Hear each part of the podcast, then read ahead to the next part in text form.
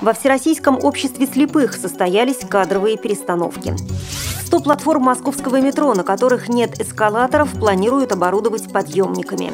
Открылась студия пантомимы для слабослышащих ульяновских детей.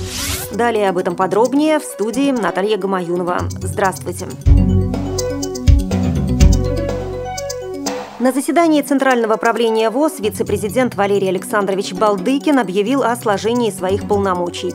Его преемником по решению ЦП стал Владимир Васильевич Сипкин, ранее занимавший пост председателя Красноярской региональной организации ВОЗ. Сипкин Владимир Васильевич, 1953 года рождения, инвалид по зрению первой группы. Имеет высшее образование. В 1975 году окончил Красноярский политехнический институт по специальности инженер-радиотехник. После окончания института работал в объединении «Край телерадиобыттехника» начальником цеха. В системе ВОЗ работает с 1987 года в должности председателя Краевого правления ВОЗ, а с 1996 года – генеральным директором ООО «Красноярская УПП ВОЗ». За большой вклад в дело развития общества в 1996 году награжден нагрудным знаком «Отличник ВОЗ», а в 2000 году правительственной наградой медалью ордена за заслуги перед Отечеством второй степени.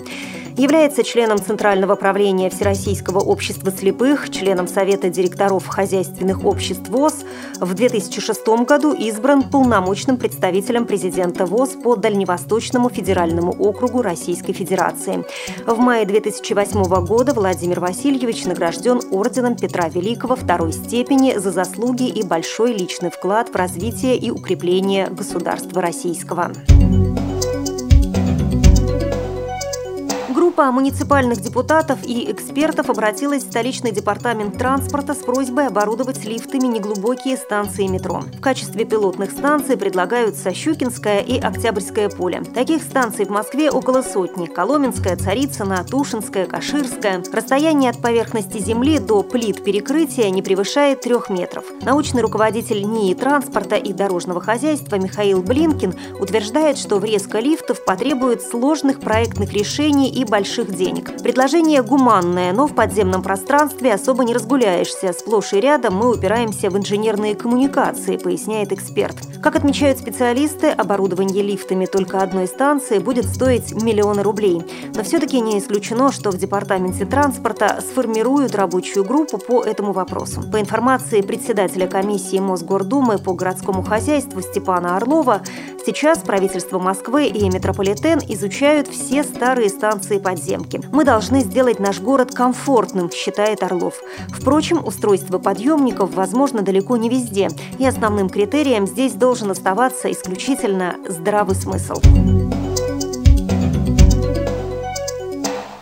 Специальной коррекционной общеобразовательной школе-интернате второго вида открылась первая студия пантомимы для детей с ограниченными возможностями слуха «Мим Смайл». В церемонии открытия принял участие преподаватель пантомимы, актер, директор международного фестиваля «Арт-сцена», директор театра «Грифон» Робер Дантанель. Французский преподаватель прочитал лекции и провел мастер-классы по искусству пантомимы для студентов, а также первые занятия с детьми школы-интерната по пантомиме. Работать с детьми в студии будут студенты Ульяна Ульяновского университета, а преподаватель из Франции будет периодически выходить на связь посредством онлайн-трансляции и принимать участие в занятиях. Кроме того, специалист из Франции снова приедет в начале 2013 года, чтобы оценить работу своих подопечных и прогресс их учеников. Мастер также организует тематический спектакль с участием детей из школы-интерната. По словам организаторов, занятия в студии благотворно повлияют на здоровье детей и разовьют их творческие способности. Погрузившись Погрузившись в мир невербального восприятия, дети раскроют свои коммуникативные возможности, которые им было трудно реализовать ранее. Кроме того, начинающие мимы разовьют свою театральную пластику и актерское мастерство. Длительность занятий и частота их проведения будет установлена в зависимости от возраста детей, чтобы они не испытывали усталости и дискомфорта. Студия «Мим Смайл», считают организаторы, станет важным шагом на пути к созданию оптимальной среды для жизни детей с ограниченными возможностями. Вы слушали